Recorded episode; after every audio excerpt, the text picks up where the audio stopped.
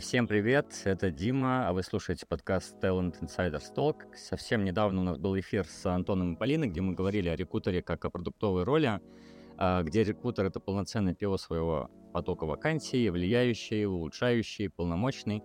И тема оказалась очень объемной для одного часового эфира. Я увидел потенциал развить ее и предложил ребятам собраться еще раз.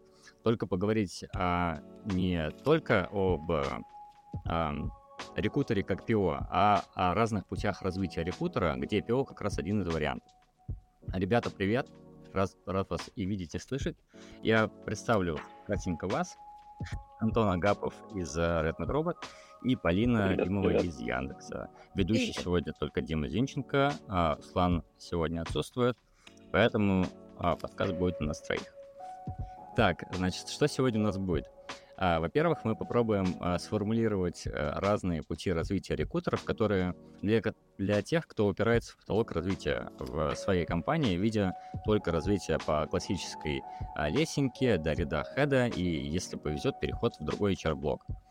А, второе. А, сам формат а, обсуждения будет свободный, это настоящая дискуссия, можно друг друга перебивать, никого не жалеть. Что хочется от сегодняшнего подкаста — это помочь а, рекрутерам расширить пространство а, вариантов своего развития, а менеджменту увидеть новые возможности для скучающих а, сеньоров и, ну, и в целом а, для того, чтобы как-то пересмотреть структуру. А, лично для меня это было бы очень полезно, вот я, я думаю по-простому. Было ли для меня, был, был бы для меня полезен такой подкаст на разных этапах моего собственного развития? Кажется, да, потому что даже если ты имеешь некий опыт, представление о том, куда можно развиваться, оно все равно как бы ограничено вот твоим, твоими текущими рамками либо компании, либо твои, как бы, рамками твоего собственного развития. И даже какой-то, а, то есть даже какие-то дополнительные возможности в явном пути развития не всегда а, можно увидеть. И мне кажется, что сегодня у нас а, классный состав. А, мы, а, я знаком с вами, а вот немножко знаком с собой, и кажется, что мы все проходили а, такие моменты, когда мы упирались в какие-то пороги э, вот, и, и, или в потолки по-разному в компаниях, и э, порой даже сами придумывали какие-то варианты своего развития. У меня первый вопрос, такой открытый. Ребята, вот вы сами видите ли проблему э, ограниченных вариантов развития в рекрутинге, по крайней мере, для оматеревших сеньоров? Ну, скорее, да. Ну, по крайней мере, если мы говорим про работу в больших корпорациях, здесь есть определенный карьерный трек, который рано или поздно заканчивается. И заканчивается он, как ты и говорил, двумя путями. Это либо уход в другой эйч ар-блок, это, как правило, партнерство, либо это лидство, либо это выход на улицу, ну, там, в другую компанию, если два первых варианта не срабатывают. Я бы тут еще добавил, что в целом, наверное, если человек в итоге оказывается в каком-то тупике в своей компании, ему сложно сменить компанию, потому что, работая, развиваясь, обрастая какими-то новыми э, функциями, ответственностью и, соответственно, бенефитами, то очень сложно потом э, стать релевантным в этой части какой-то другой компании, потому что у всех плюс-минус свои подходы, э, какие-то свои нюансы, и зачастую есть недоверие к людям извне, людям с рынка. Вот, и, там, к примеру, на моем опыте э, там один крупнейший российский банк мне отказывал, потому что я овер для роли, при этом э, роль, которая подходит, они не предлагают вовсе людям с рынка, потому что ее нужно заслужить, заслужить нужно, показав стабильную работу на достаточно ощутимом отрезке времени. Вот такая ситуация. И, в принципе, это логично и справедливо. Я еще вижу такой вариант, э, точнее, такую проблему. Um, рекрутер, добиваясь многого на своем текущем месте и не имея вариантов интересных, интересного развития ему, он еще упирается и в моральную дилемму, типа, как я могу э, бросить там своих коллег, да, он может там отвечать за несколько джунов, то есть он может иметь нек- некоторые, как бы, моральную, скажем так, ответственность и э, вообще собственное желание продолжать работать именно в этом месте, да. Человеку нравится, он хочет развиваться здесь, он видит небольшие какие-то варианты, но как бы какой-то полноценной перспективы нет, и, возможно, мы сможем в этом им помочь. Мне кажется, как раз о первом варианте развития мы говорили, это об продолжении работы как о продуктовом рекрутере. Кажется, что, в принципе, мало что изменится для такого человека с точки зрения системы, то есть системе не нужно будет очень сильно перестраиваться, она может открыть, как бы, скажем так, новые возможности для человека в рамках его текущей позиции, чуть-чуть расширить его а, полномочия, зоны влияния, а, в принципе, все. А, конечно, системе придется делиться, наверное, а, как-то своей силой, да, своим кусочком а, своей власти, давать чуть больше свободы только в этом плане. А, в остальном, а, мне кажется, это действительно классная роль а, для того, чтобы вот, предложить а, ребятам и усилить свою, свою структуру. Как вы думаете? Да, роль классная, но здесь скорее вопрос первый. Есть ли, вот, как мы в прошлый раз говорили, бизнес-нид и возможность человеку развернуться, потому что очень часто, и там, опять же, знаем и банки, и другие большие компании, в которых настолько сильно все зафиксировано процессами, да, там в каких-то моментах, возможно, забюрократизировано, что у рекрутера, ну, там, в том числе нет возможности проявить свою инициативу, и эта инициатива, там, господи, я такие страшные вещи, на самом деле, говорю, чувствую себя какой-то бабьякой, вот, но просто, да, иногда бывает нет возможности развернуться, и это может восприниматься в штыки. Тут вопрос, да, там дает возможность компании быть вот таким рекрутером, да, который там больше про продуктовый подход или это нет. Это так, и а, мне кажется, здесь можно вести какую-то адекватную пропаганду таких подходов, потому что а, я действительно слышу э,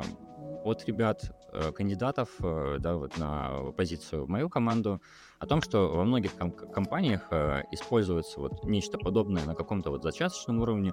Где-то это вообще вот в ДНК развития рекрутмента, например, в Авито э, давно рекрутер является вот подобной ролью, даже еще более широкой. То есть они называют это, ну, по крайней мере, вот из одного рекрутера, с которым э, я общался, они называют это аккаунтингом. То есть рекрутер является аккаунтом а, некой а, либо команды, либо департамента, либо еще чего-то. И мне кажется, это тоже очень прик- прикольный сервис, потому что аккаунт-менеджер вот, из sales направления — это человек, который полностью сопровождает, да, скорее а, своих клиентов, помогает им как бы вот, получать какой-то максимальный профит со своих услуг. Вот это тоже классный подход, и если об этом больше говорить, возможно, как-то люди из менеджмента будут слышать, ибо если они развивались в структурах более консервативных десять-пятнадцать лет назад, да, что логично по, по таймингу для менеджеров, они просто, ну, как бы не успели в таком поработать, не успели оценить всех бенефитов этого подхода. И, естественно, как бы, если ты не прочувствовал это на себе, ну, как бы черпело распространять его дальше. Вот. Давайте тогда, чтобы не только я пропагандировал здесь, я подключу и вас к этой пропаганде, если получится. По тезисам, мы, так как все-таки у нас уже есть часовой подкаст, если людям будет интересно, пожалуйста, слушайте про продуктовый рекрутинг, там много чего прикольного. Но если кратенько по тезисам перечислить, что для вас вообще, вот, какие преимущества, бенефиты вы видите в такой роли? Сложный вопрос, Дим. А, так, если попутно рассуждать... Ну, меня вообще в работе драйвит результат какой-то достаточно быстрый, и такая роль, она с ним сопряжена. То есть обычно в такой роли тебе нужно показывать и видеть результат, соответственно, тут выбора уже нет. Это первое, если так рассуждать. Ну, в целом, как бы содержание работы, оно явно более интересное, чем стандартный какой-то процессинг, администрация, резюмешек по этапам и так далее. Наверное, это два основных параметра, которые я могу сейчас вспомнить. А если вот мы откатимся на полшага назад, а, и у нас был очень прикольный момент, я его запомнил, вот, Антон, ты сказал тогда, что а, мы обсуждали, насколько это вот... А, современная ли это роль, да, новая ли что-то это, или как бы уже давно э, такое было, только мы начали об этом говорить. Вот Антон заметил, что э, на самом деле обычная практика, когда на рекрутера вешали кучу всего, его делали не, не только продуктовым рекрутером, но, я не знаю, там, почти кофаундером по количеству задач, да, и м, я думал об этом, то есть... Э, Это просто эволюционный рост того, что, как бы, ну, скажем так, нагрузили кучей задач, в итоге осталось ценное количество, оно зафиксировалось, стало логичным, и какие-то компании приняли эту практику. А вот, я все-таки пришел к тому, что это не совсем так, потому что, ну, фуллстак разработчик и разработчик в стартапе, который делает все подряд, системный анализ, тестирование и так далее, это все-таки разные вещи, это где-то необходимость, а где-то просто отсутствие, да, структурности. Вот, поэтому я видел... продуктового рекрутера все-таки как человека, который м, осознанно либо сам стал м, вот таким, как бы занял такую роль, либо получил эту роль осознанную от бизнеса. То есть, что значит осознанную? Значит, конкретно очерченную, с четким пониманием, зачем это делается и что она из себя представляет. И с пониманием того, что как бы этим кусочком власти на, придется делиться. И я предлагаю так. А, все-таки, если кто-то слушает впервые этот подкаст а, и не совсем хочет а, полностью переслушивать предыдущий, мы можем прям по тезисам, я перечислю по тезисам, как я себя вижу, да, эту роль буквально пять-шесть тезисов, а вы их прокомментируете, согласно ли, что примерно так это выглядит. Значит, продуктовый рекрутер, он управляет своим стримом как продуктом полноценно, то есть от его запуска, точки старта до его завершения, точки выхода, где этой точкой может быть что угодно, даже банально трудоустройство. Да, и ему нужно делать так, чтобы все это действительно работало, то есть приносило результат, и он может влиять на каждый элемент этого продукта. Вот, соответственно, здесь мы приходим на уровень его полномочий. Это нанимающая команда. Он действительно может, как бы сказать, например, где-то нет, где-то предложить инициативу, и его слово может быть ведущим. Второе – это пайплайн найма, то есть этапы воронки. Тоже менять, перестраивать как-то, ну, в адекватном ключе, да, насколько это возможно. Следующее – это артефакты найма. То есть скрипты, интервью, как... То есть какие-то документы, да, которые сопровождают этот процесс, то есть документация. Следующий аспект – это метрики. В, в, ну, как бы понятно, что доступ он к ним имеет, но, скажем так, метрики разносторонние, а вот более глубокие. А, затем ресурсы. То есть ресурсы с точки зрения, может быть, это финансы. То есть все необходимое для того, чтобы этот функ- продукт функционировал. Дополнительные люди, не знаю, при необходимости подключения агентства. В общем, вот человек сам решает, доказывает и получает этот ресурс. И, наверное, два, два момента очень важных. Первое, человек является экспертом. И он как бы выходит на роль эксперта. Это не просто как бы там, вот э, Маша теперь э, вот такой вот рекрутер. Нет, да, то есть может быть даже это смена тайтла. То есть это вот м, некая следующая линейка, конкретно э, задокументированная и всем явная, где человек перешел вот на эту роль. Окей, теперь он, не знаю, как вот говорят, теперь он руководитель, да? Нравится тебе, не нравится, вот, нужно будет с этим считаться. И последнее. Э, Человек работает в формате, э, решает, то есть он решает проблему, а не обслуживает процесс. Я считаю, что вот этот момент очень важный, потому что, ну, вот Полина, э, мы работали вместе, Полина, мне кажется, много раз так делала, приходя, говоря, что как бы нам вообще, может быть, не нужен этот человек, да, может быть, вообще э, не, не нужно никого сейчас искать, может быть, вообще другое действие решит вашу проблему. Да, это реально заставляло людей задуматься, потому что Потому что у них вообще, вообще-то своя работа есть, да, они, ну, не всегда могут думать в таком ключе. Вот. Что думаете по поводу ты? Да, или нам не нужно искать пятьдесят человек, нам нужно найти одного и купить студию, в которой он работает. Может быть так, может быть так. Слушай, Дим, тезисы классные. У меня, на самом деле, я, вы знаете, буду сегодня этим противным человеком, потому что так как я в лапах большой корпорации, у меня сразу возникает первый вопрос. Первый — это курица или яйцо? То есть человек должен таким стать, и компания ему должна дать эти возможности? Или наоборот, должны появиться возможности, и человек таким станет? Ну, рекрутер. Антон, ты что думаешь?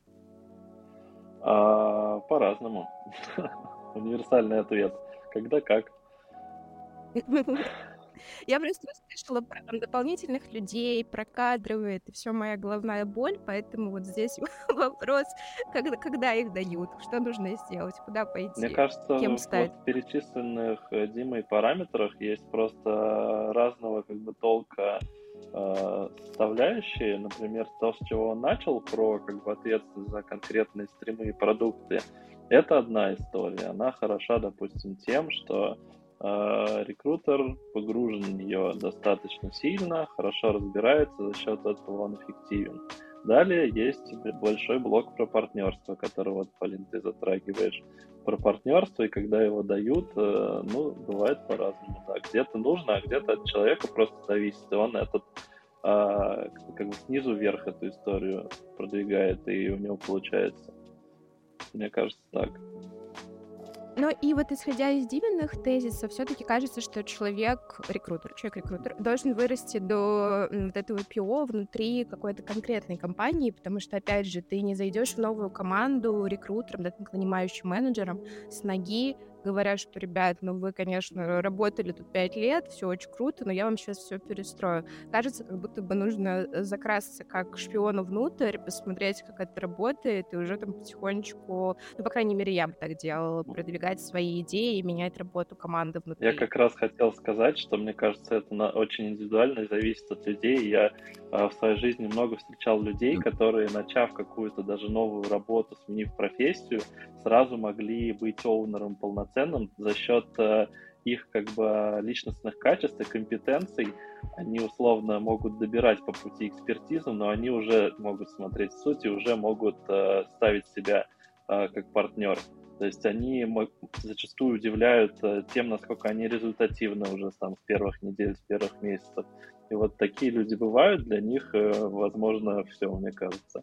Для более э, приземленных, таких, как мы с вами, конечно, да, наверное, это такая работа монотонная, последовательно. Я считаю так, отвечая, Полина, на твой первоначальный вопрос, действительно, может быть по-разному. Я думаю, первое — это руководитель. Все-таки кому-то придется принимать решение об этом, и этим руководителем может быть как кто-то из как бы бизнес-заказчиков, да, например, в нашем случае это условно какие-нибудь там технические э, директоры или вроде того, так и человек из эйч ар, э, если там так, такая развитая структура, э, потому что если у этого человека нет понимания э, и э, нет потребности вообще вот у, у всей этой ситуации, то вряд ли это все произойдет. А наоборот, если есть большая потребность, но у человека нет понимания, это все-таки может произойти, если человек продавит. Да, кто-то из вот таких рекрутеров, имея инициативу, продавит, предложит свои варианты и как бы сможет это реализовать. Но если нет потребности, если условно, в принципе, компания закрывает свои позиции, да, нет каких-то отвалов, то есть компания держится плавно, я думаю, что вряд ли все это произойдет. А, вот так. Окей, тогда я думаю, что мы можем оставить, наверное, этот трек. Да, мы уже достаточно о нем поговорили. И давайте тогда перейдем ко второму треку. Я его выделил таким. Вы можете предлагать свои варианты. Сразу скажу, мы можем добавлять и так далее. Вот я как ведущий веду по определенному плану, но мы его, конечно, можем чуть-чуть корректировать. А вторым треком, по крайней мере, о том, о котором я хочу говорить, и кусочек его мы уже начали обсуждать, это развитие в принципе рекрутера. И мне кажется, эта роль прикольная и действительно неявным, неявным направлением развития и для компании, и для человека, потому что вот я сейчас доделаю research, набрал целую папку людей, кому я хочу написать и с кем пообщаться, да, об этой роли в любом виде, чтобы человек мне просто рассказал, чем он занимается. И самое прикольное, что я выставил на LinkedIn параметр э, native э, или там, proficient русский язык. И, э, чтобы вы понимали, э, на эс эн гэ-пространстве я нашел, по-моему, два человека. Вот, и один из них точно не принципал в этимологическом понимании этого слова. Вот, второй, возможно. То есть вообще, похоже, нет такой практики. Может быть, у какой-то международки, э, ну, то есть сейчас, конечно, компании уехали, было в России очень много компаний, эйч пи, там, всяких, всяких гигантов, и Google тот же самый, да, где эти люди были, сейчас они, может быть, конечно, и не в России совсем. А, короче, э, хочу об этом поговорить, и чтобы не начинать самому, вообще, что вы думаете по поводу такой роли? Встречали ли э, ее? Слушай, мне кажется, я знаю одного из этих двоих людей, которых ты нашел. Зависит, конечно, от фильтров, что там у тебя было, но определенно знаю. А, с первого взгляда, мне кажется, что принципал, а, так если логически рассуждать, это какая-то роль а, эксперта, который а, ну, просто делает, типа, самое сложное, самое невыполнимое в команде. Э, вот и все. То есть у него может быть, не быть какой-то там постоянной ответственности, стабильной какого-то объема работы или там стрима, но может быть компетенция эту историю, какую-то самую сложную, нетипичную, нетривиальную закрывать, поэтому он может быть условно принципал рекрутером в тайтле и одновременно продуктовым для какого-то, скажем, стрима или направления продукта. Типа это в разных плоскостях может лежать, то, о чем мы говорили там в первой части, и вот пресловутый принципу. Я соглашусь с Антоном, я бы не разделяла, наверное, здесь два момента, потому что как будто бы кажется, что я сразу вспоминаю мем с собаками, знаете, где стоит накачанная собака, собачка. В принципе, у рекрутера я вижу как большую накачанную собачку с этого мема, но как будто бы, чтобы быть вот таким гига-рекрутером, да, там, прошаренным в какой-то очень узкой экспертизе, все равно необходима вот эта история с продуктовым подходом и не знаю, мне прям слабо представляется, что одно без другого возможно, либо это какая-то такая принцесса в башне, которая сидит и целыми днями по ночам сорсит и находит суперэксклюзивных кандидатов. Угу. Э, вот мы тоже успели обсудить этот кусочек. Я рассказывал про э, принципала из Гугла, который рассказывал о своей роли остановления, что типа очень мало инициатив в компании, чтобы таким стать, да, даже если компания осознанно к этому подходит. И все равно, вот, э, читая его рассказ, э, смотря на карьерный трек людей, я приходил к тому, знаете, э, есть такая штука, что типа э, постоянно есть циклы, и все повторяется, да, на разных этапах взросления. А мне показалось, что принципал — это примерно тот самый э, рекрутер в стартапе, который вынужденно стал продуктовым рекрутером, на которого всего на, на, на, навесили, да, вот на двоих навесили, один выжил, второй как бы погиб. И он стал как бы потом продуктовым рекрутером. Принципал — та же самая история. То есть большая компания, к примеру, или там компания с сильными практиками, у них все хорошо, но всегда есть какая-то выскочка, какая-то, и человек что-то предлагает, делает, протаптывает дорожку, но не развивается. Все-таки, если компания большая, там возможности чуть больше, не развивается в хеда, не развивается в лида. Так бы он из маленькой компании ушел, но большой как бы ему дают, там, окей, вот, я не знаю, придумай, как там SimSource, да, ага, придумай нам какой-нибудь, я не знаю, классный там инструмент э, отбора, вот, и он становится э, вот таким сам по себе. У меня с- с- сложилось такое э, впечатление, и э, я, по- я подумал, а почему бы как-то, вот, я не знаю, не попытаться очертить эту роль явно. Вот я хочу сделать нормальное исследование, хорошую статью, чтобы, во-первых, проанализировать, что происходит с этой ролью, а во-вторых, понять вообще, вот, можно ли ее, пообщавшись с людьми, то есть можно ли ее выстроить в линеечку, потому что, мне кажется, она может все, всем быть полезна. Короче, заканчиваю говорить. Вот Полина привела картинку отличную, да, с накачанными собаками. Не углубляясь вот в эту роль, мы понимаем, что примерно так оно и есть. Вот если бы, Полин, к примеру, ты бы... Ты вообще видишь, вот, например, в такой большой компании, как Яндекс, что вот такой человек, там, такие люди там могут возникнуть? Да, и мы в прошлый раз, кстати, начинали эту тему. Я помню, Антон меня немножко похейтил, потому что я эту тему приплела к executive search, по большей части. Да, люди занимаются поиском там больших э, дядь-лидов, си ти о и прочее. Вот, и там по меркам в Яндексе есть такие люди. Я там не знаю, сколько, с точки зрения, насколько их харды соответствуют названию должности, но как будто бы они существуют как отдельно выделенные единицы. То есть здесь не предполагается а, подчиненных, а, да, какой-то вот истории там с выращиванием джунов и так далее. Это люди, которые отвечают за конкретное направление, занимаются мэппингами рынка, а, поиском с а, вот этими накачанными собаками этих си ти о, вылавливанием, участием в конференциях и так далее.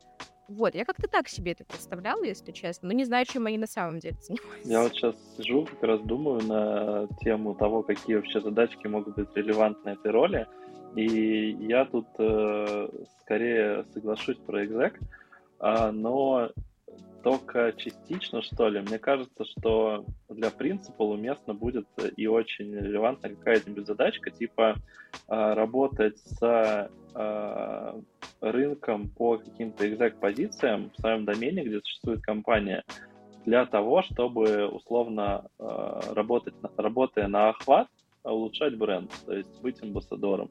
То есть условно у нас есть какой-то рекрутер, у которого просто там кристально чистые э, интервью, классные подходы к проведению, и он просто влюбляет в себя. Мы можем его просто впустить, запустить э, на условно каких-то э, лидершип роли в там, ком- компании в нашем домене, в нашем рынке. И, соответственно, тем самым он не только будет работать на закрытии каких-то ролей в своем портфеле, но и будет тем самым э, генерить э, какой-то интерес, какой-то входящий поток для своей всей команды. Потому что люди говорят о работе, говорят о других компаниях, о конкурентах, о том, кого там знают, с кем общались. И, э, как правило, если э, человек действительно экспертен и умеет вот, создать вот эту магию через встречи, то о нем будут говорить. И это как раз задачка для принципов. Uh-huh. Uh, у меня uh, немножко другое представление. Uh, я как раз uh, uh, очень сильно думал об этом моменте. Uh, я забыл, правда, что мы обсуждали трек uh, Executive. Uh, вот. uh, но я думал с другой стороны. Я обнаружил у всех, uh, почти у всех uh, принципов, которых я нашел на линке, uh, задачи поиска. Uh, вот.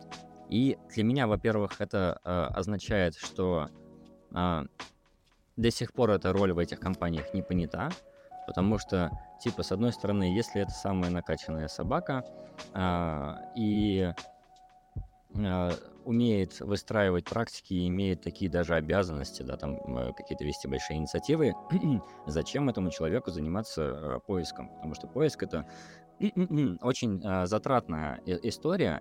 А рекрутеру поиск навешивают всегда, когда не понимают, а, ну, точнее, не, считают, что а, он слишком свободен, да, то есть чего-то ему не хватает. Вроде ты как бы классный, а, но что-то слишком мало времени занимает лиц, то давай-ка ты тоже хотя бы там одну вакансию поведешь.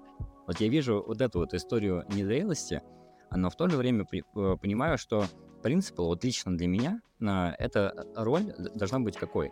Это значит такой внутренний инквизитор, а, который как бы individual contributor, безусловно, а, вот, а, но а, имеет полномочия расфигачить любой процесс, если ему не нравится. Имеет а, возможность залететь в любую команду и исправить. Но, конечно, у него, извиняюсь, сочетание одновременно компетенций хорошего опыта, развитых технических компетенций, в то же время коммуникативных навыков, чтобы он как бы не просто расфигачивал все, но мог убедить, да, что есть необходимость, мог доказать, мог привнести. Вот.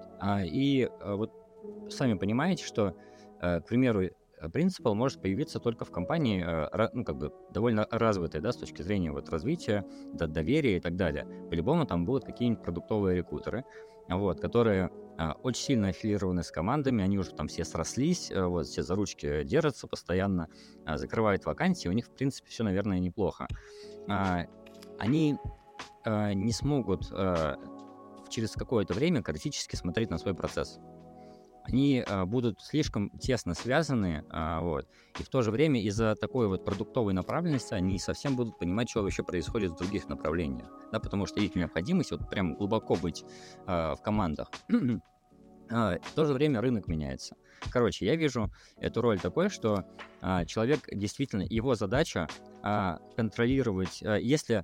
Если рекрутер управляет своим потоком вакансий, своим стримом как продуктом, то принципал управляет А, либо отдельными инициативами как продуктом, то есть инициатива это, например, сорсинг, да, вот в целом в компании, а, либо вообще рекрутментом как продуктом. Может быть, команда есть принципал а, рекрутеров, да, а, совместно с хедом, который вообще управляет продуктом как, а, ну, как бы всем рекрутментом, смотрят на, на, на метрики не каких-то конкретных вакансий, а в целом, да, метрики сорсинга по всей компании и ищут динамику. И если что-то не то, а всегда что-то будет не то, абсолютно всегда, они меняют. Второе, быстренько добавлю, они смотрят на рынок. То есть это люди, вот Антон правильно сказал, они как бы амбассадористы, стопудово они будут как-то вот, ну, иметь какой-то персональный бренд, выступать где-то на конференциях, иметь нетворк, да, скажем так. Вот, соответственно, понимать, что происходит на рынке. Почему бы вместо того, чтобы вести э, вакансию, особенно какую-то экзекутив, где ты там будешь только слоты искать на интервью две недели, вот, э, вместо этого он может э, ходить на рынок, Вот, например, в международке миллион классных продуктовых компаний, которые делают всякие продукты для рекрутинга. Да? Почему бы он не брал демки этих продуктов, не испытывал, не искал вообще возможность применить, вот как бы человек, который извне может притащить что-то внутрь и развить?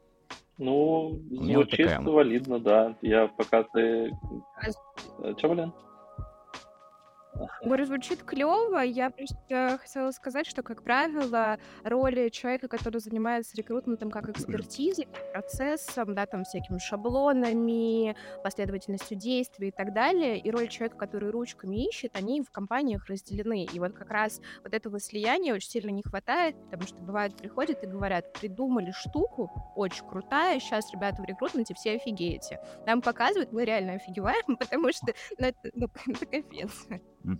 Видишь, проблема в том, что обычно такие штуки придумывают, э, при всем уважении, простите, эйч ар ди пи, которые как бы немножко из другой направления, э, либо кто-нибудь, э, кто-то другой, потому что если это придумал рекрутер из другого направления, из другого потока, ну, блин, скорее всего, это будет применимо и к вам, да, обычно это люди не совсем из рекрутмента, типа принципал, я считаю, что он должен быть все-таки своим человеком, он не должен восприниматься как, да, это вот э, наш, э, как бы, адвокат, э, да, э, рекрутеров, к которому всегда можно пойти, если тебя прищемил даже хед, то есть он вообще не должен подчинять. Я считаю, что порочная связь, если он подчиняется хеду или эйч ар ди, не mm-hmm. дай бог, да, потому что как бы он его, ну, сделает просто вот, ну, своим, под...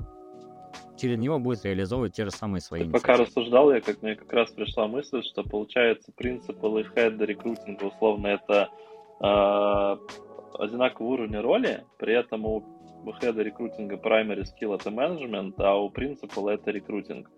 И он при этом как бы да. поэтому и должен быть в рынке, э, все равно у него должен, должны быть какие-то роли, в то время как хед рекрутинга отвечает за команду, за то, чтобы там договориться о план, планах, чтобы эти планы примерно там с реальностью какую-то связь имели и так далее.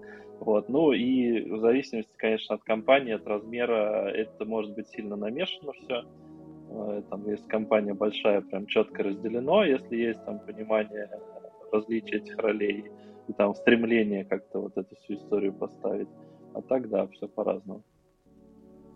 Угу. И я здесь вот хочу посвятить, э, специально оставил э, возможность, э, Полина еще про продуктового рекрутера сказала, э, может ли такой человек быть извне, да? Это действительно супер холиварная история, у всех свое мнение, каждый может быть по-своему прав, но я считаю так.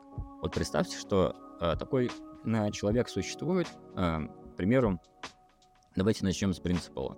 Вот он действительно работал э, в компании с развитыми практиками, делал э, важные штуки, и вот все то, о чем мы говорили гипотетически, он делал на практике, умеет. Вот сможет ли он прийти в новую компанию, и что-то сделать, как думаете? Занять Мне кажется, роль? Он должен это сделать, потому что в этом как бы diversity и ценность нового взгляда, нового опыта. И зачастую этого вообще не достичь, вырастив кого-то внутри. Зачастую нужно для uh-huh. этого походить по разным компаниям, желательно из разных доменов, посмотреть, как, где, и, естественно, уже наложить свой опыт на текущую ситуацию. Это будет более ценно. Я бы сказала по-разному, или как вы там говорили, по-разному. Потому... Вот опять, я сейчас перекидываю там нас на текущий кейс, на свою команду и так далее. Мне бы хотелось вырастить человека внутри, или да, чтобы человек вырос внутри, потому что это, ну, это удобнее. Даже брать не буду. Вот, потому что приходит человек с рынка с э, горящими глазами и мега-идеями и фейсом аптейбла об жестокую реальность процессов и жизни. Вот, с другой стороны, круто, когда приходят люди со стороны, с экспертизой, с опытом и так далее, они позволяют посмотреть шире на ситуацию, потому что все равно ты уже там немножко начинаешь вариться в процессах и такой, да, везде так, наверное, это нормально. Вот, хотя нет, иногда приходят люди и говорят, ты слушаешь и думаешь, боже, вот такие здоровые. Ну, получается, зависит от целей. Если тебе нужно бороться с суровой реальностью, то тебе не нужен такой человек. А если mm-hmm. тебе нужно взломать эту реальность и что-то поменять, то почему нет? А вот в, там, например, в случае Димы, да, там в небольшой гибкой компании кажется, как будто бы это клево брать таких людей с рынка, которые будут приносить по чуть-чуть разного и прикольного в процесс. а может быть публику. Вот человек из большой компании, который говорит, что компания в четыре тысячи человек маленькая, маленькая, гибкая, маленькая. Прости. С высоты своего масштаба, ну да. Мы, мы наверное, сможем. Вот, Антон, я даже, давай не будем говорить, сколько у вас там в штате, чтобы не смешать. Смотрите. Во-первых, Антон жутко важный момент сказал, как бы абсолютно всегда, в любой непонятной ситуации, в понятном тоже, мы отталкиваемся от цели. И совершенно, как бы, очень много раз реальность разбивалась, я слышал, как приглашали всяких agile-консультантов, кого-то еще, кто вообще придумывает эти роли, там, принципалов или кого угодно, да? И все разбивалось о реальность, ничего не работало. То есть смысл-то в том, чтобы, во-первых, была выполнена цель, второе, чтобы это все работало и встроилось, да, в текущую систему, потому что есть еще один момент. Эм, типа компания декларирует, что у них будут такие принципы, да, например, и берет э, и ищет э, снаружи. Это неправильно, да, по отношению к ребятам внутри. Если эта компания большая, то э, наверняка э, там есть умные ребята. Вот. Э, мы, в принципе, же говорим о потолке развития. И э, совершенно честно и правильно, и вообще как бы... Конечно, э, скажем так, если такой человек будет внутри, безусловно, он будет больше, знаете, он будет более... как бы сильным, да, человеком на этой позиции, чем любой внешний, потому что хоть он там триста раз эксперт будет, он все равно а, не сможет, а, ну, как бы ему потребуется полгода минимум, да, на, на то, чтобы ре- понять а, реалии этой компании, прочувствовать атмосферу. А некоторые штуки не прописанные, вот, но я считаю а, так, что, безусловно, а, какой-то процент а, нужно выделять на то, чтобы нанимать людей извне. Мы начали с этого, Антон тоже добавил, что важен взгляд со стороны, важна насмотренность. Такой человек, то есть компании не нужно думать о консультантах, она может просто нанимать внутрь, да, людей с другой экспертизой, прислушиваться и скорее вместе с этим человеком органично делать продукт. Вот есть человек внутри принципал, да, рекрутер или команда какая-то, приходит человек снаружи, и они как бы просто распределяют свои задачи и вместе действуют, и никому не больно, никому не обидно. Наверное, самый такой вот логичный вариант. Я бы тут еще порассуждал на тему вообще жизненного цикла сотрудников компании, и условно, мне кажется, что вот эти первые месяцы онбординг иногда могут дать какой-то буст, который годами нельзя достичь там, за счет работы там, в уже устоявшейся команде. Вот. И если какой-то там барьер встречаешь, зачастую вот, как это, свежая кровь просто может помочь. Mm-hmm, mm-hmm. Ну, блин, это так всегда и в селективе, в биологии всегда важна какая-то примесь. Как мы поняли, арийские расы не особенно выживают, вот, а выживают те, да, где есть постоянный приток. Чем более, скажем так, радикальные смешения, тем более сильные получаются особи, процессы, страны и так далее. Я с этим вообще полностью согласен. Неожиданный заход. Я представляю лицо человека, который запись потом на этом моменте включит. Сначала начали приглашать Дроздова на рекрутерские конференции, потом стали, короче, рассуждать про селекцию, так, так, так. Так, значит, самый лучший подход. Мы, давайте, давайте мы будем выводить рекрутеров внутри. Значит, мы берем... Ладно, давайте будем продолжать этот трек. Это уже для людей будущего, работа с генами и так далее. Это вот Илону Маску оставим. А, я, наверное... Подводя итог, я думаю, что очень важный момент, как вот выделили, не знаю, там пять минут на это, может быть, меньше, все-таки четко очертить, кому подойдет такой принципал рекрутер. Вот, я считаю так. Во-первых, в компании должен быть регулярный найм, то есть регулярные открытые ежемесячно вакансии, не меньше, чем двадцать-тридцать вакансий в месяц. То есть это говорит о, ну, как бы, ну, неважно какого, как кто, да, эти люди, то есть, э, ну, хотя нет, наверное, важно, чтобы все-таки они были не только разработчиков постоянно искали, но и всех, да, примерно, чтобы какая- какое-то движение в команде было. Второе, компания с различными э, бизнес-юнитами, департаментами, неважно, какой масштаб, но их было бы несколько, да, потому что, если, грубо говоря, это там какое-то мононаправление, да, монопродукт, э, не, не, не знаю, нужен ли там такой человек. Следующее, это компания с проблемами в процессах, вот, где рекрутмент самостоятельно не может их решить, и руководители рекрутинга или как бы эйч ар-блока тоже не, может, не могут это решить. Вот у меня три таких поинта. Как думаете вы? approved. Mm-hmm. А можно вопрос возник? А вот этот человек, принципал, человек принципал должен уметь и в бизнесовый найм, то есть там, не знаю, какой-нибудь sales, что-нибудь такое, или это может быть какая-то узкая экспертиза, только айтишка? Я думаю, наверное, исходя из целей. Да, если у компании только бизнесовый найм, или, например, там в больших компаниях есть digital найм, да, в отдельную категорию выделен. Конечно, если человек из ай ти, ему а, потребуется больше времени на адаптацию. Вот, поэтому чем более релевантный опыт, мне кажется, так. Но второй, то, что вот мы с Антоном тоже успели подчеркнуть, что, по сути, а, если мы говорим о таком скилловом человеке, он должен а, уметь в этом во всем разобраться. И, наверное, это, в принципе, обычное дело, да, для рекрутера. Ты постоянно берешь какие-то новые вакансии. Но я могу знать четко вот по своему опыту, а если у тебя есть а, опыт в этом домене, ты будешь в триста раз быстрее действовать. Первое. А второе, у тебя есть нетворк. Вот представляешь, да, ты пришел там диджитал в айтишку, ну ты, блин, офигеешь вообще вот это все. Понимать, собирать, э, осознавать и так далее. Тут, мне кажется, вообще разные градации тех, условно, там, ролей, портфелей, которые у человека будут. Э, условно, мы сейчас делим там ай ти, но на ай ти диджитал.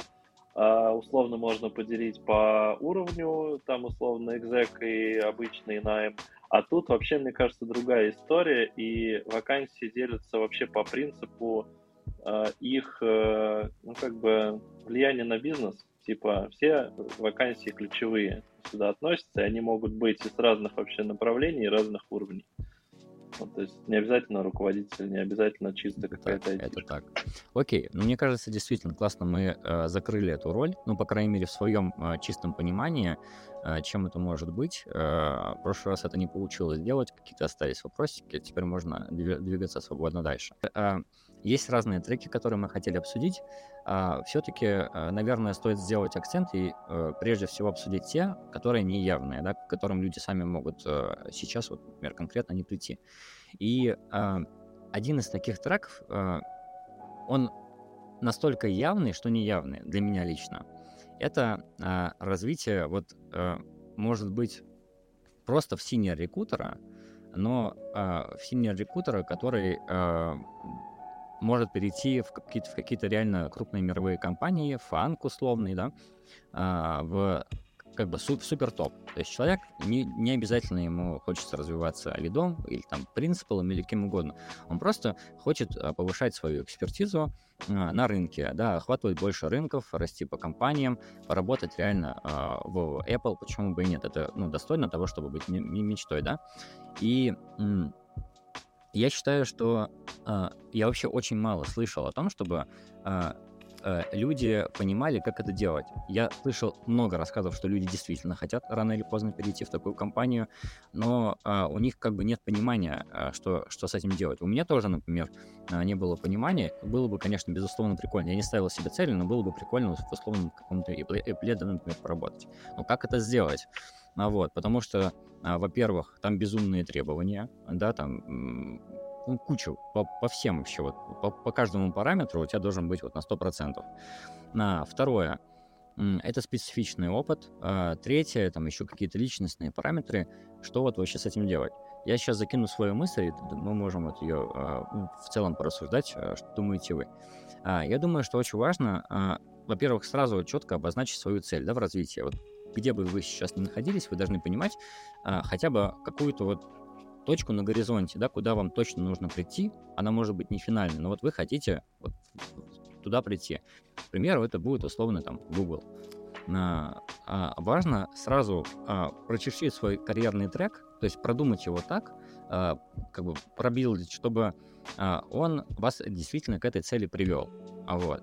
То есть у, у таких компаний есть свои требования. Соответственно, вы должны как бы э, иметь такие задачи, которые позволят вам эти навыки приобрести еще и в нужном, э, как бы, на нужном уровне экспертности.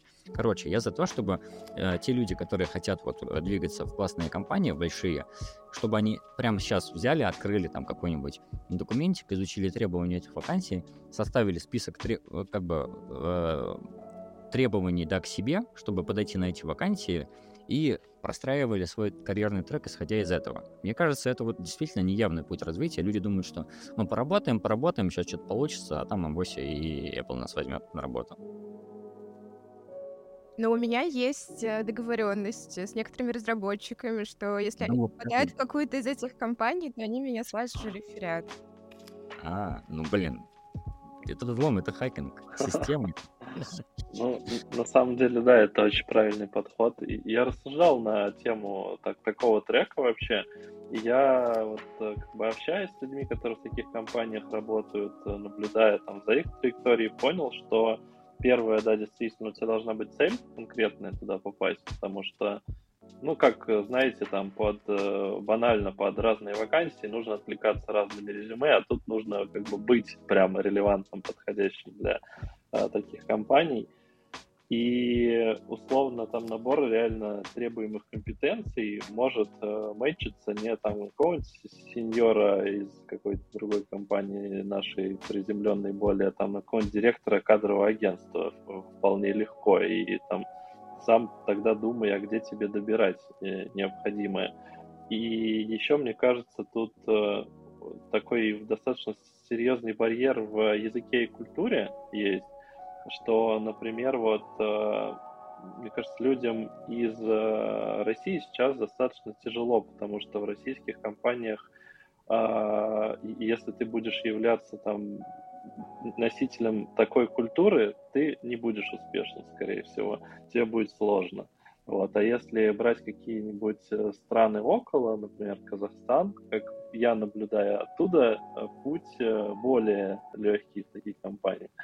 Вот, то есть у тебя базово должен быть э, язык на уровне связи с культурой. То есть ты не просто должен его выучить на Skyeng, условно, а ты должен э, его учить, э, не знаю, в каких-нибудь э, кемпах. Э, то есть он должен быть переплетен очень сильно, потому что э, рекрутер, он чаще всего с локальным каким-то маркетом взаимодействует, э, как основное. И он должен его хорошо знать. И, типа, мне кажется, очень редкий случай, когда рассматривают носители какой-то другой культуры, языка. Это небольшой блок задач. Тебе нужно быть, типа, человеком мира, при этом обладать большим набором компетенций на уровне очень... Ну, ну типа, топ один процент из твоей профессии в мире, иначе зачем тебя брать? Вот, поэтому штука интересная, сложная, и первое, что надо сделать, задаться целью, потом распутывать эту историю, а как до нее дойти. И вот, ну да, рефералка — это хороший способ. Тут, мне кажется, инженерам попроще будет, в принципе, вот у рекрутеров посложнее эта история.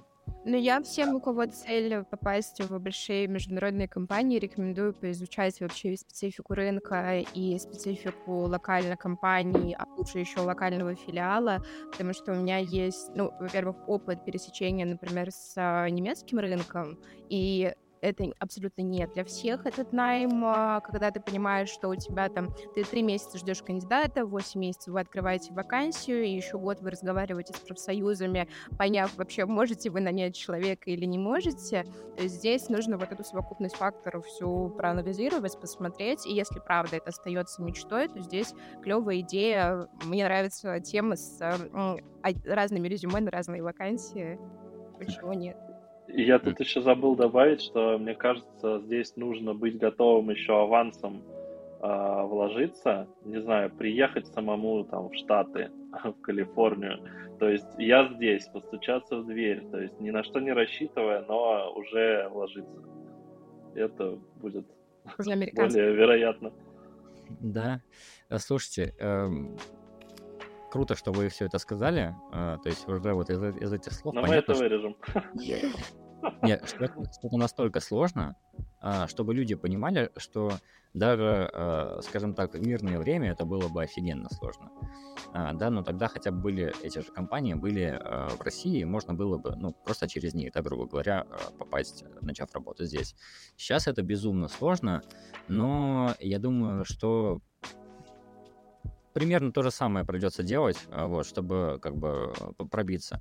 Во-первых, это язык, потому что а, порой а, я, к примеру, рассматриваю кандидата, кандидатов в Playrix, а, смотрю на кандидатов, у которых, а, например, Это люди из постсоветского пространства, которые знают и русский, и свой родной язык, однако всю жизнь работают в международных компаниях, да, даже в хороших компаниях, которые на слуху.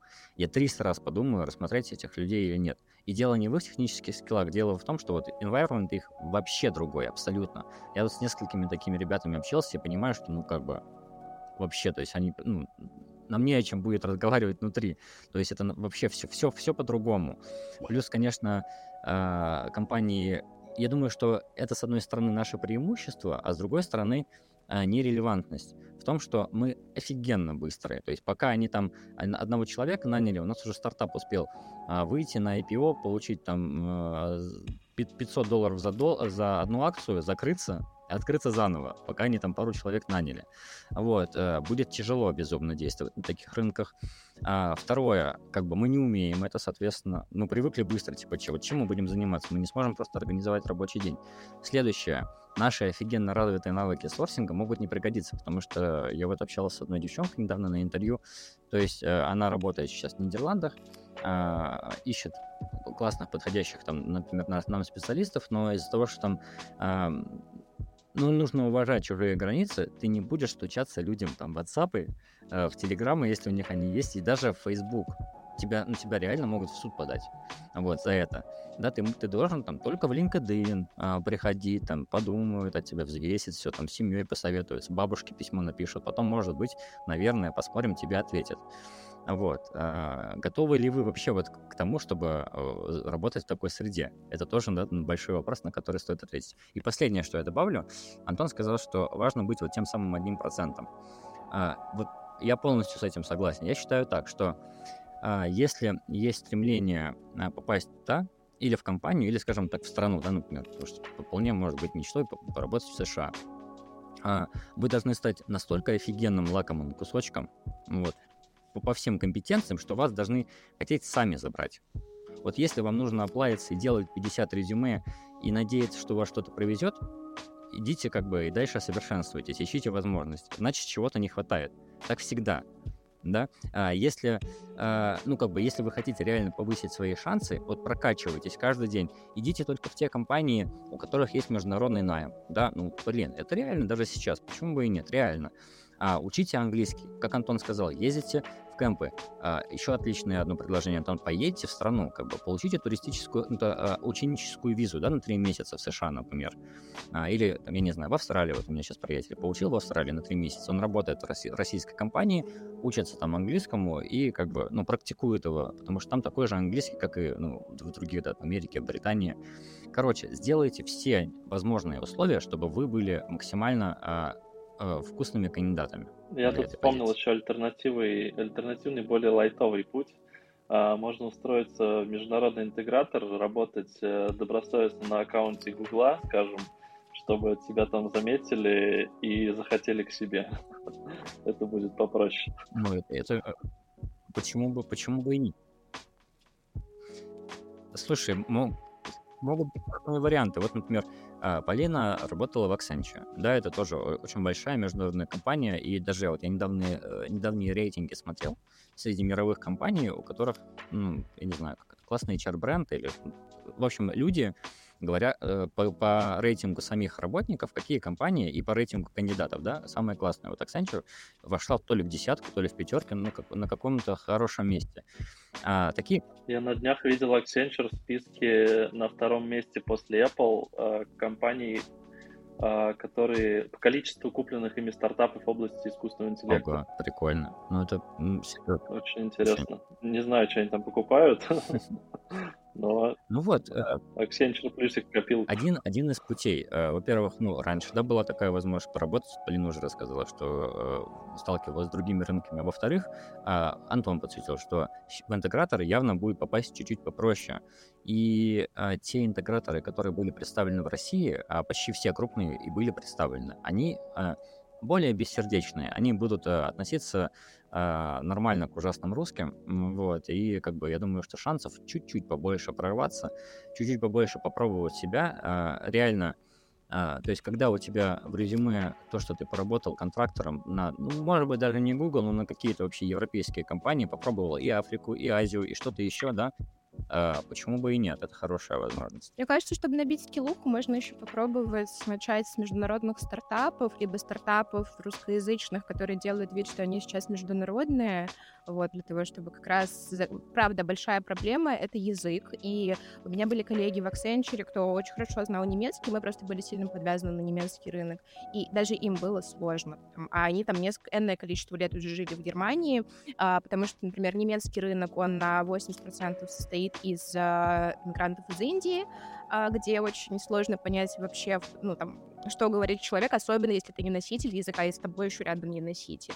Поэтому вот гэп с языком можно попробовать закрыть, поработав пробно, там, не знаю, в каких-нибудь небольших компаниях с не такими большими требованиями, и дальше уже следующим шагом фанги и прочее. Хотя у меня, кстати, нет иллюзий по поводу того, что там круто, вот честно. Не знаю, может быть, у вас есть... Слушай, у меня такой иллюзии э, нет. Я считаю, что для кого-то может быть круто, для кого-то попробовать себя в корпорации. Э, это все-таки как минимум возможность поработать с офигенно умными людьми вокруг тебя.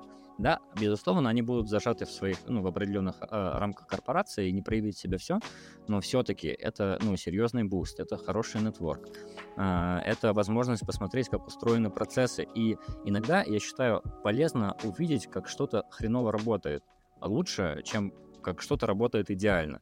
Вот, например, ты как бы с неким опытом придешь в Apple и увидишь, как там что-то э, ну, работает не так. Э, это твоя отличная возможность, чтобы как бы унести это знание с собой, да, и использовать его. Потому что в этих корпорациях, конечно, будет много чего не так. Ну и э, сейчас, переходя к стартапу, это один из треков, мы можем быстренько его обсудить.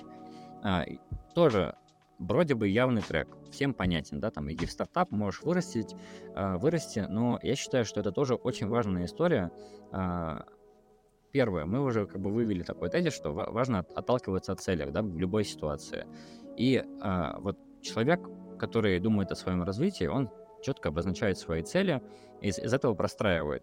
Э, может выбирать, например, стартап, это тоже хорошая э, возможность. Скажем так, это инвестиция с большим риском, но которая может принести много. Потому что э, много э, как бы всяких э, интервью я видел, где люди целенаправленно шли в стартапы и даже меняют эти стартапы, потому что они завязаны на акции, потому что они завязаны на, на рост, да, и понятно, что если ты туда придешь и будешь классно себя показывать, будешь ты расти, сто процентов, вот, и будешь там кем угодно, не только там принципал рекрутер, но, может быть, финансовым директором, почему бы и нет, да, все-таки рекрутер — это человек, который, я считаю, что одна из самых выгодных э, ролей для людей, которые реально хотят вот э, как-то широко расти, потому что, по сути, ты касаешься вообще всех людей в компании, всех людей. Если ты будешь офигенно умным, прорывным, инициативным и так далее, ты можешь расти куда угодно, а вообще без ограничений. Вот идея со стартапом мне греет душу. Если бы я была более рискованной, я бы обязательно сходила. Не, правда, это прям очень крутой опыт, как мне кажется, и люди из стартапов приходят, может быть, чуть менее обтесанной реальности, вот этой корпоративной, но чуть более драйвовые, с определенной там широтой взглядов, и это как раз возможность набить скиллуху в абсолютно разных областях, правда, мне кажется, в стартапе рекрутер может быть финансовым директором и бухгалтером, и, не знаю, и, и рекрутером на полставки. И самое, самое классное, что человек, имея уже некий бэкграунд, да, ну, я считаю, что в стартап нужно идти, когда у тебя действительно есть бэкграунд, и когда у тебя есть состоятельность, когда у тебя есть стержень, и ты можешь фаундеру сказать, что нужно, блин, делать так, иначе вот я в этом не участвую, да, например. Вот, то есть такой стержень иметь, а, и за этим стержнем должна что-то, должно что-то стоять, какие-то компетенции, какой-то четкий опыт, да. Если у тебя есть некий бэкграунд, о котором, ну, я не знаю, хотя бы ты продуктовым рекрутером, да, уже побыл, этого достаточно, чтобы реально сделать что-то классное. И потому что что-то сделать, э, это... уже какой-то допол- дополнительный бенефит вакансии, да, потому что все-таки в больших компаниях ты не делаешь, не перестроишь, не решишь проблему, не внедришь новые инструменты, не внедришь даже там несчастную АТС-ку иногда, а, да, а, вот, АТС-ка это тоже как бы важный, важный кусочек. Так, а, смотрите, у нас, в принципе, мы, мне кажется, движемся на, на, в нормальном тайминге, мы можем прямо еще выделить там семь минуточек, если вам ок. А, я, наверное, вот последний э, хочу момент обсудить, и тоже это не совсем явный путь развития, но для страждущих рекрутеров э, вполне, скажем так, эйч ар-ов, вот, да, э, это хороший путь. Значит, по сути, люди, вот, продуктовые рекрутеры улучшают э, работу своего стрима, ну, именно локально, на уровне своего стрима, да. А, принципал рекрутер улучшает процессы на уровне а, рекрут, рекрутинга, там, департамента или компании.